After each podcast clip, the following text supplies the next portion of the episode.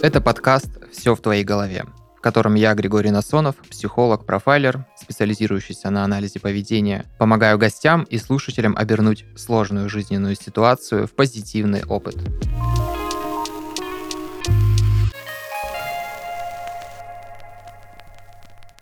У нас в гостях сегодня в студии Иван. Ивану 25 лет. Здравствуй, Иван. Привет. Иван обратился с такой ситуацией, достаточно интересной. В итоге мы выяснили, что он испытывает некоторое напряжение от такого положения дел, когда не получается полностью ощутить себя таким человеком, который ответственно принимает решения за свою жизнь.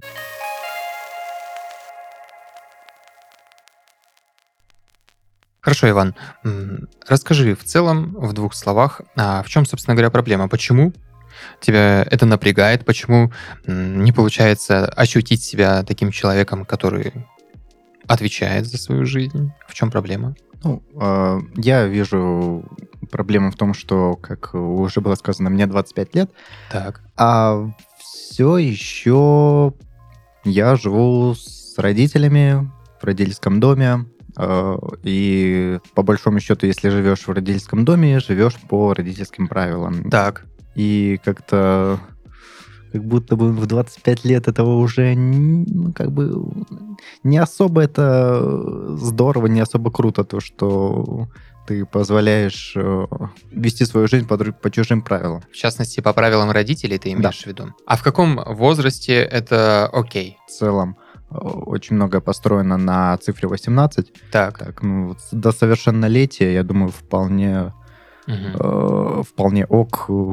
Жить по правилам родителей. Да, если у тебя есть, э, точнее, если скорее у тебя нет возможности э, реализовать э, полностью свои собственные мысли, свои собственные мотивы, например, как, как именно ты хочешь жить. Угу. То есть э, до 18 лет это нормально, когда другие люди диктуют. Ладно, родители же не другие, не то что они другие люди по факту, это отличный человек от э, меня, как минимум. Да, нас скрепляют родственные взаимосвязи, это безусловно.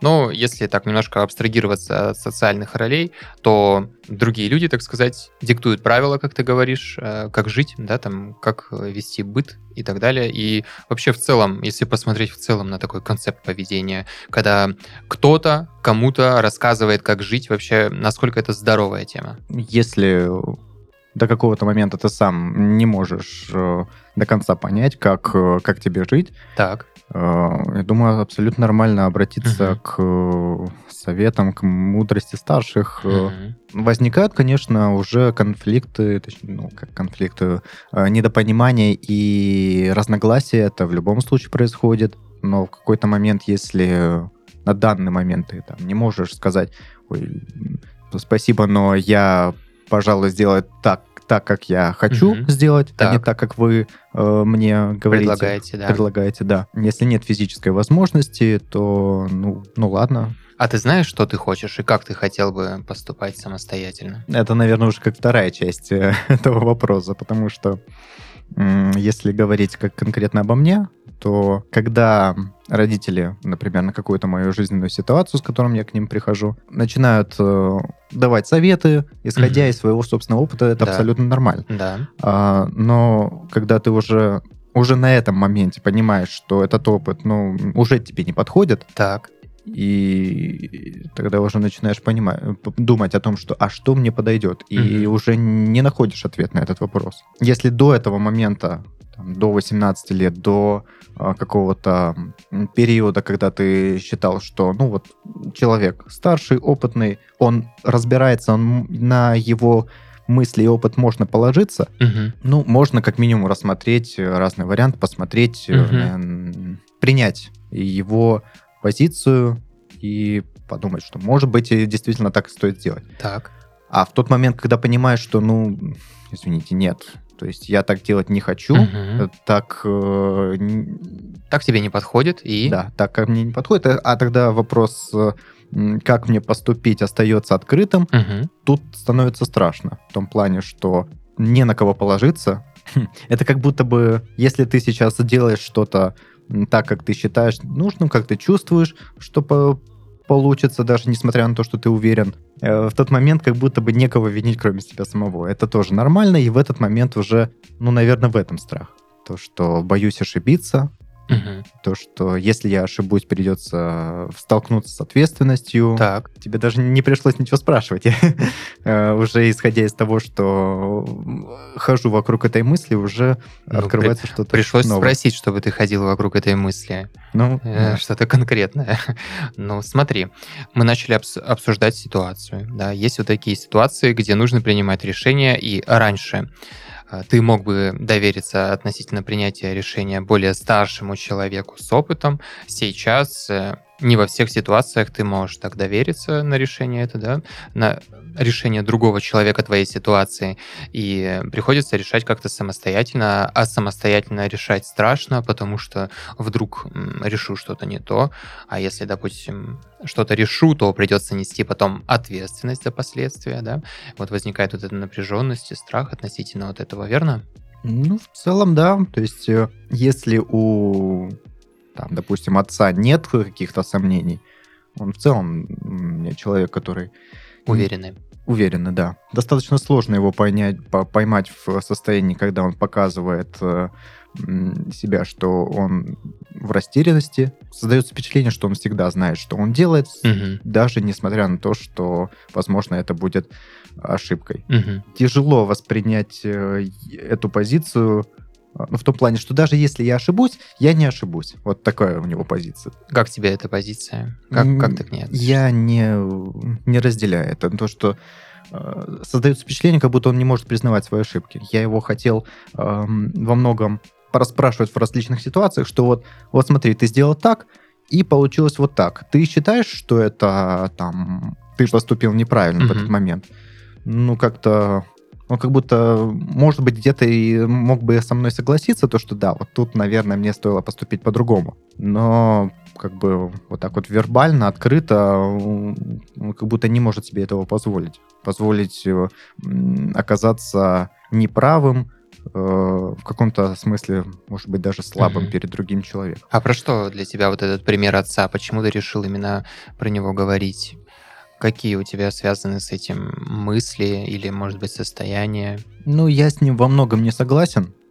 Угу. Во многих э, сферах жизни. Ну, он человек старой закалки, у него был достаточно специфичный опыт э, в целом по жизни, и, скажем так, этот опыт, я считаю, сейчас нерелевантен. То есть э, мир во многом изменился с тех пор, когда он был молод, когда он был э, достаточно, как вот так сказать... Актуален. Да.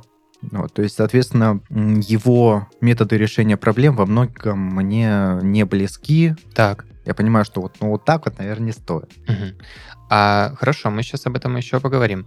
И хотелось бы понять, а относительно решения проблем, как ты понимаешь, что вот, наверное, мне лично стоило бы решить эту проблему вот таким образом. Ну, то есть, как у тебя возникает вообще хоть какое-то понимание, как решать проблему?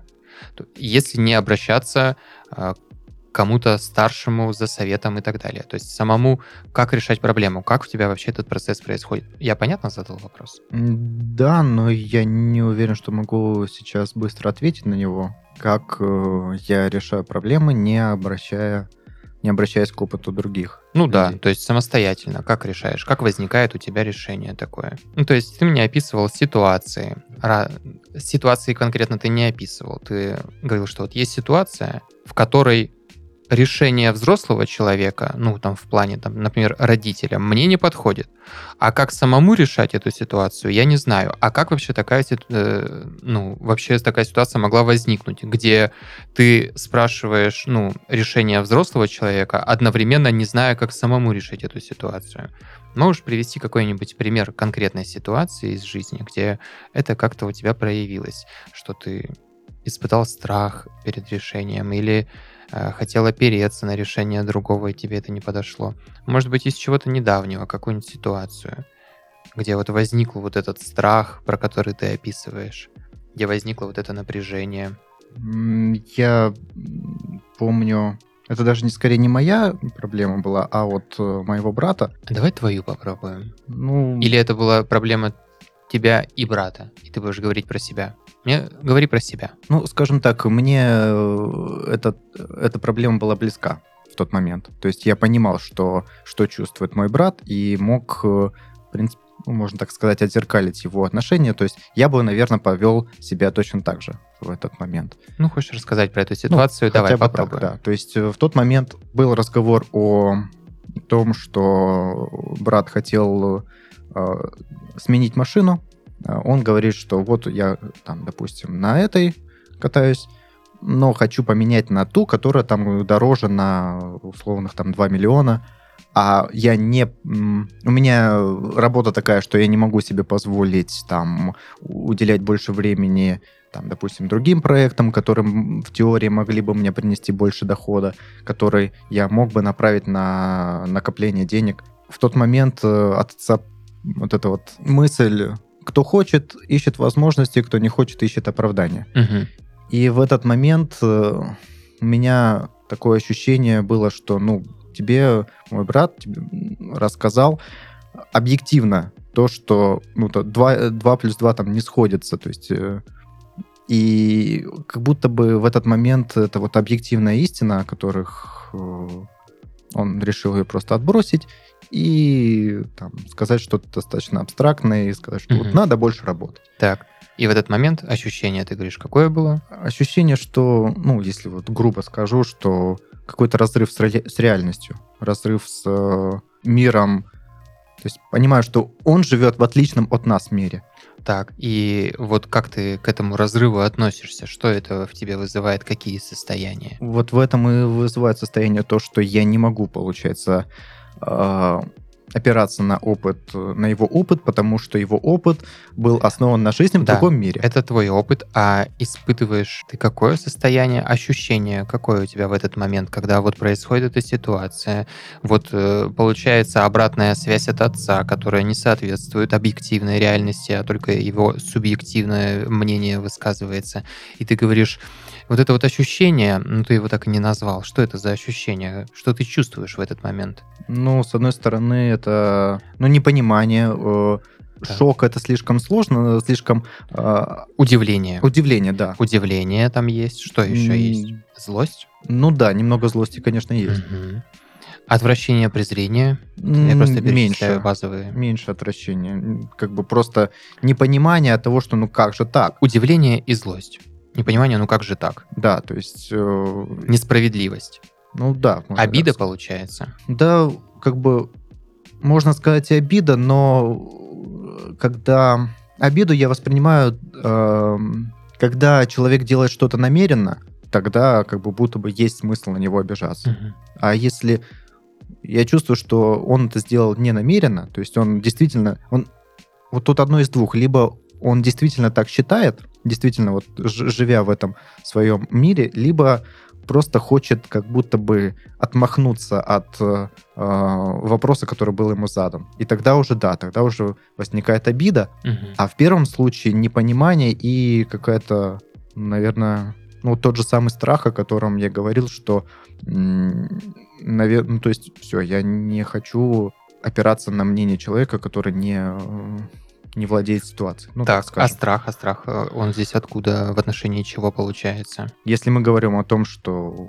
Ну, то есть мы опираемся на опыт человека, который, как я уже сказал, э, не релевантен нам, не релевантен вообще объективному миру, то, ну, значит, надо делать что-то самостоятельно. То есть так. надо идти и решать эту проблему самостоятельно, так. а мы, как бы, исходя из того, что мы, в принципе, сам факт э, той ситуации, что мы пришли к вопросам, можно из этого вывести то, что мы э, не знаем, как решить этот вопрос. Нужно решать э, проблему самостоятельно. А что относительно этого? Тут в чем проблема? Почему бы не решить ее самостоятельно? А не знаешь как. Не вот. знаешь как. Да. Угу. А опора на предыдущие мнения, на которые раньше, например, опирался, уже не отвечает объективности, да, да. то есть чисто субъективно, а сам не знаешь как. Угу. И в этой ситуации, когда вроде бы как бы нужно самому решить, но я обращаюсь к источникам, к которым обращался раньше, но там сейчас не актуальная информация, я испытываю злость и удивление одновременно от этой ситуации и совместно еще немножко со страхом, что а, в итоге решать нужно будет самостоятельно. Правильно описываем ситуацию? Да, ну, как бы, знаешь, это даже не то, что... Может быть, не было бы такого страха, если бы у тебя был позитивный опыт решения этих проблем, что вот я сделал так, все получилось классно, угу. здорово, значит, э, скорее всего, со следующей проблемой я тоже справлюсь. Угу.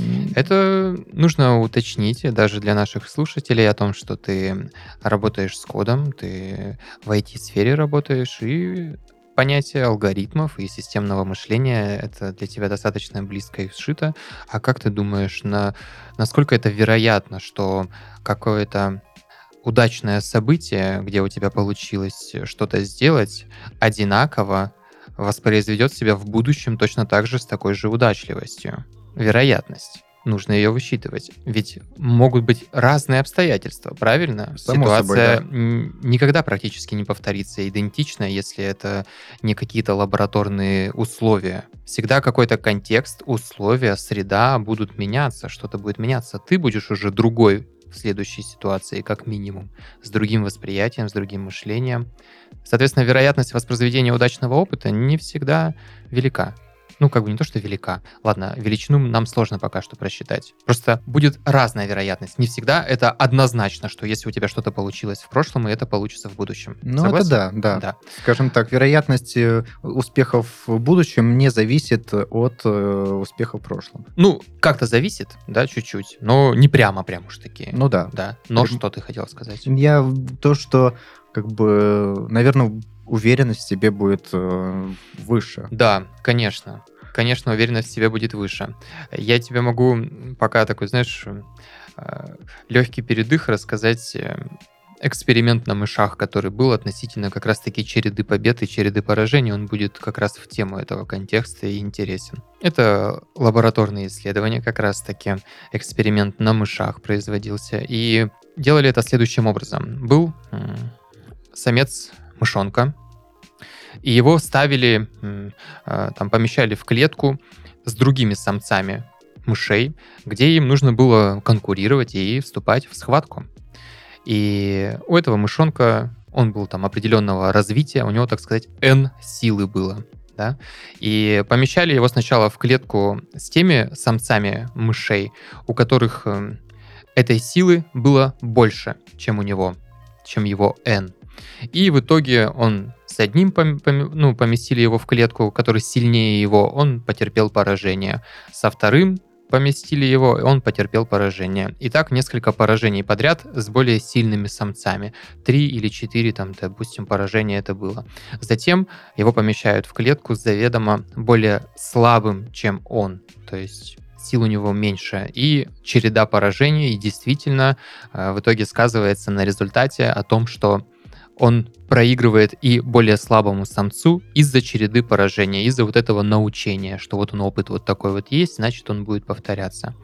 В то же самое время а, обратный эксперимент, его ставят э, другого мыша, тоже N силы у него средние силы, его ставят в схватке с более слабыми мышами, где он постоянно побеждает, побеждает, побеждает, побеждает, и потом его ставят с сильным, сильной мышью, помещают в клетку, и череда побед помогает ему победить и более сильного самца, то есть это тоже помогает. Это, к слову, о том, что твое, ну, вот это мнение, гипотеза, вот это твое отношение, восприятие про череду поражений и череду побед действительно важна в нашей жизни.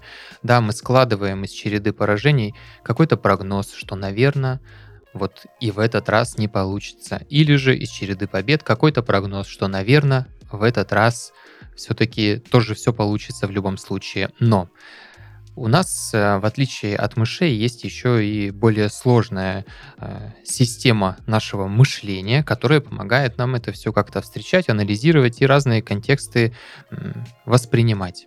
И иногда нужно там, например, запастись какими-то силами э, и череду поражений не выдавать как за более вероятный прогноз, потому что, по сути, каждая новая схватка непонятна, будет сильный мышь перед тобой или слабый. Правильно? Неясно. 50 на 50. И вот э, мышь не может так взвесить это все, но мы можем, люди могут взвесить каждое новое испытание не как череду поражений или не как череду побед, но как новую череду какую-то, да, то есть непонятный исход событий. Да, Когда у нас складывается ситуация так, что мы терпим поражение из раза в раз, у нас все-таки восприятие действительно над нами э, больше властно, и эмоции мы соответствующие испытываем, какие-то, может быть, грусти, печали иногда относительно этого, что, блин, вот не получается, наверное, и не получится. Но это, опять же, такие эмоции, наши отношения, а мы можем относиться к ситуации по-другому, соответственно, и эмоции испытывать другие, то есть мы можем к новой к новому вызову относиться как к очередной задаче, где непонятно, выйду я победителем или проигравшим. Но, тем не менее, я приложу все усилия для того, чтобы как-то решить эту ситуацию. Вот такая история. Легкий отступ. Хотел спросить у тебя такой момент. Что думаешь? Действительно, а, то, что ты сказал про алгоритмику и то именно связь от вероятности обоих событий, как бы не обязательно она будет свя- э, такова, которой ты можешь предполагать. Я как человек, который в цифре. Да, в цифре как-то больше э, старался какое-то определенное время, ну и сейчас пытаюсь э, стремиться за какую-то объективность, угу. какую-то... Анализ больших данных. Можно и так сказать, да. да. Э, и очень много э, определенное время уделял внимание когнитивным искажениям, чтобы не попасться на вот это вот там э, крючок э, ошибочного, можно так сказать, мнения. Вот, пожалуйста, и... тебе одно из когнитивных искажений. Да, как оказалось, я и сам... На эти крючки э, падаю. Ну, все мы падаем на них. Да. Все мы падаем, да, действительно. Ну, потому что э, наш мозг устроен таким образом, чтобы на эти искажения падать. Потому что если бы мы на них не падали, мы бы тратили бы гораздо много ресурсов наших. И это биология нашего мозга, наших систем мышления автоматической и неавтоматической. Именно как раз-таки вот эти автоматизмы и искажения, они немного упрощают весь мыслительный процесс, а для того, чтобы на них не падать, нужно прям энергии там много затрачивать, чтобы все отследить, все предвосхитить. Иван, хотел спросить такой момент. А вспомни события, когда ты запланировал что-то сделать по-своему, у тебя получилось. Да вот хотя бы тот факт, что я оказался на э, должности, можно так сказать, айтишника угу. в крупной айти, айтишной компании. Угу. Это подтверждает, да, твое намерение что-то сделать по-своему и получить какой-то успех. Да, это, более того, это один из таких немногих моментов э, в жизни, когда я э, на что-то нацелился, угу. и я не думал о том, что у меня может что-то не получиться. А о чем ты думал тогда? А я думал о том, что мне нужно сделать для того, чтобы это получилось, mm-hmm. так скажем. Mm-hmm. То есть у меня сразу был... же так. Э, был какой-то алгоритм, ну, как это говорится, был план. какой-то план, и, и я его придерживался. Посмотри, вот ты сейчас озвучиваешь э, целиком и полностью адаптивное решение своей проблематики, с которой ты сталкиваешься. Когда я сталкиваюсь с неизвестным для меня решением, мне привычный способ это а, обратиться к иерархии выше, статусу выше, то бишь, например, родители или отец, ну, потому что социальная роль такая, и, может быть, возраст такой, и у тебя восприятие было такое, что старшие могут знать больше, но потом ты сталкиваешься с необъективностью, что тебе подходит другое, и дальше у тебя возникает сомнение, страх, а как мне поступить самостоятельно, что делать? Самостоятельно, вдруг у меня не получится, вдруг будет неудача и так далее, и так далее, придется нести ответственность, и в этот момент то есть, э, чтобы не испытывать этот страх, теперь вот этот страх — это определенная энергия, да, состояние твое эмоциональное, куда ты, э, которое ты направляешь в какие-то действия конкретные, и вот твоя задача — это решение этой ситуации, направлять это внимание на алгоритм решения своей проблемы. То есть, как я буду решать свою проблему. Ты уже не думаешь, получится, не получится. Ты сконцентрирован на действиях, которые, по твоему мнению, могут привести к благоприятному исходу. И дальше ты уже весь в этих действиях, правильно? Ты весь в этих действиях, а там уже, как говорится, ну будет как будет. Да, я сделаю все, что от меня зависит в данный момент, пожну те результаты, которые получу. То есть, что тебе помогает не испытывать излишний стресс, излишние негативные эмоции, это концентрация непосредственно на плане, на действии. Что я буду делать? Составление плана какого-то, да, прогнозирование. Относительно этого. Это тебе помогает преодолеть вот это напряжение, сконцентрироваться на действии и дальше уже получить какой-то результат. Видишь эту взаимосвязь? Вижу, и я хотел бы даже дополнить, это скорее не то, не сколько прогноз, скорее, если у тебя есть какая-то цепочка, цепочка действий, из которых ты, например, видишь только следующую, следующее звено, угу вот тогда уже гораздо спокойнее, гораздо угу. больше энергии для того, чтобы сконцентрироваться именно на этой цепочке. Отлично. Когда, ну, не видишь ты ничего всего остального. Целиком картину не видишь, да, да но видишь следующий шаг.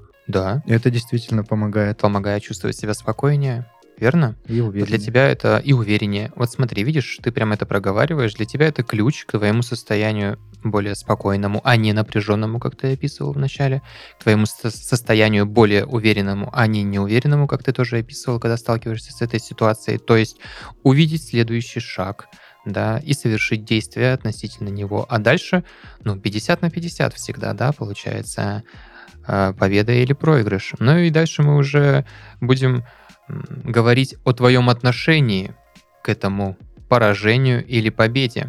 И здесь мы там сразу же помним, как мы говорили, об опыте отца, как он относился к таким сложностям, что он, например, не совершает ошибок, по-твоему, да, или там всячески их как-то закрывает, вуалирует, или же не считает какое-то неверное действие за ошибку. То есть э, тут уже, конечно же, будет развиваться речь о твоем отношении какому-то поражению. Да? Если вдруг ты запланировал цепочку действий, совершил, не получилось, что тогда, как ты будешь к этому относиться? Вот нужно тоже еще эту тему исследовать для себя, потому что относиться можно к этому по-разному. А, нормальные психически здоровые люди учитывают этот опыт, планируют совершают действия дальше, потому что это все тебе помогает оптимизировать твою цепочку действий. Да, это же все, по сути, любой опыт — это путь к оптимизации, верно? Это точно. Это немножко коррелирует чуть-чуть с опытом отца, с его высказыванием. Ну, чуть-чуть. От...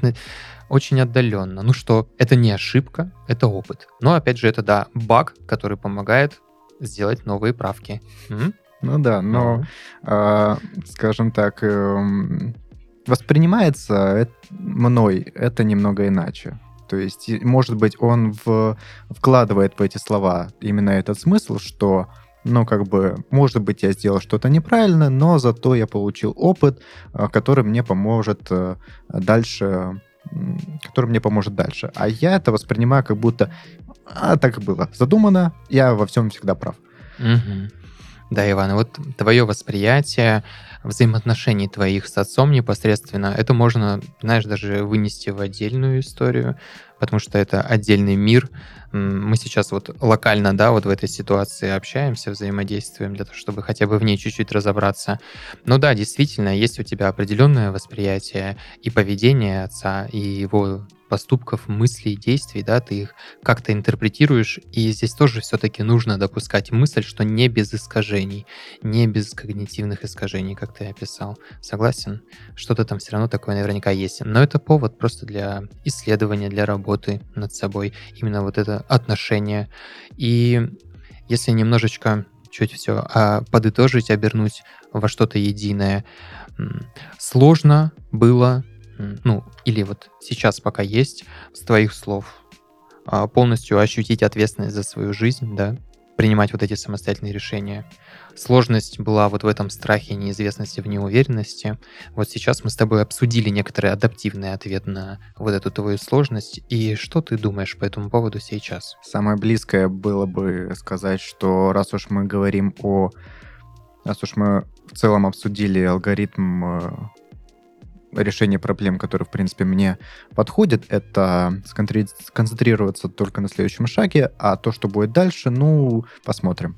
Ну, если так очень сильно упрощать, то именно, наверное, та остальная цепочка действий, которые я еще не вижу, ну, это именно то, о чем мы говорили, об ответственности, об э, чем-то таком большом, что еще не подвластно мне и э, что вызывает собственную тревогу. Возможно, и ладно, то есть дальше посмотрим. Дело в том, что вот это завеса, которая вокруг вот этого всего, всех действий и ответственность за все эти действия, она же приоткрывается с каждым шагом, верно? То есть с каждым твоим уверенным шагом ты говоришь, что вот этот шаг мне помогает все-таки чуть почувствовать себя спокойнее и увереннее. И каждое звено — это части, ну, частица твоего спокойствия, частица твоей уверенности. Каждое предсказуемое новое звено впереди — это часть твоего спокойствия и часть твоей уверенности. Соответственно, весь процесс, он же состоит из этих цепочек и звеньев. И если его проходить пошагово, концентрироваться в моменте на текущих действиях, на том, за что ты отвечаешь, и отвечать за то, что сейчас есть, за то, что ты создаешь сейчас. Соответственно, в совокупности все эти действия, они соберут для тебя ту ответственность, которую, которая тебе будет по силам, потому что она будет собрана из тех уверенных и спокойных решений, иногда, может быть, не всегда простых, но тем не менее решений, за которые ты в моменте готов был отвечать, когда их делал пошагово. Это точно.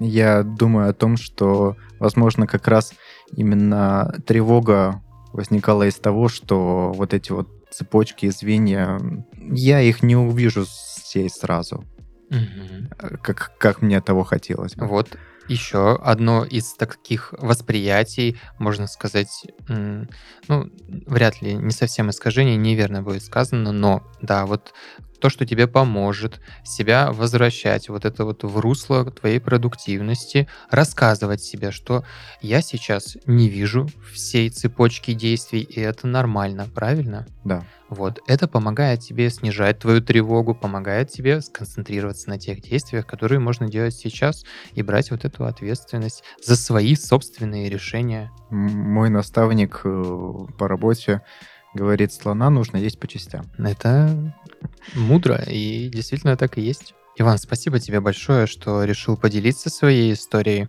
Надеюсь, что вот эти мысли, к которым ты пришел, они для тебя сложатся вот в этот пазл конкретных алгоритмичных действий при стрессовых ситуациях. То есть, когда ты снова будешь сталкиваться с ситуацией, когда возникает задача совершить решение самостоятельно, обращаться к этому своему опыту, как я решаю эти проблемы, когда у тебя снова возникает страх, беспокойство, рассказывать себе это, что да, у меня возникает волнение из-за неуверенности, что я не вижу всю цепочку и, соответственно, последствия, которые нужно будет нести от, этой, от этих всех решений. И это нормально, это естественно.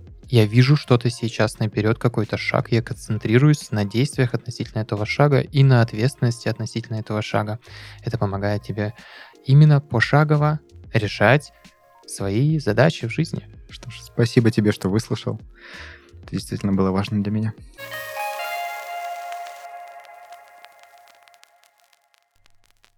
Это был подкаст «Все в твоей голове». Сегодня мы говорили о таких важных вещах, о том, как же мне планировать мои действия, чтобы нести за них нормальную ответственность, как мне не вестись иногда на череду поражений – или не прогнозировать слишком удачные действия после череды побед, что всегда мы сталкиваемся с определенными решениями в моменте, получится или не получится, и желательно концентрироваться на каком-то плане относительно решения этих проблем, который виден сейчас, не целиком и полностью, и это тоже нормально. Мы говорили о таких в особенностях восприятия, которые нас иногда загоняют в тревогу, страхи, в неуверенности, и поговорили об так называемых адаптивных ответах на эти состояния непосредственно в частном конкретном случае у Ивана. Подписывайтесь на наши социальные сети, пишите свои комментарии по поводу этого выпуска, что для вас было интересно. А свои истории нам было бы очень интересно почитать и присылайте их нам на почту. Все ссылки в описании. Увидимся на следующем сеансе.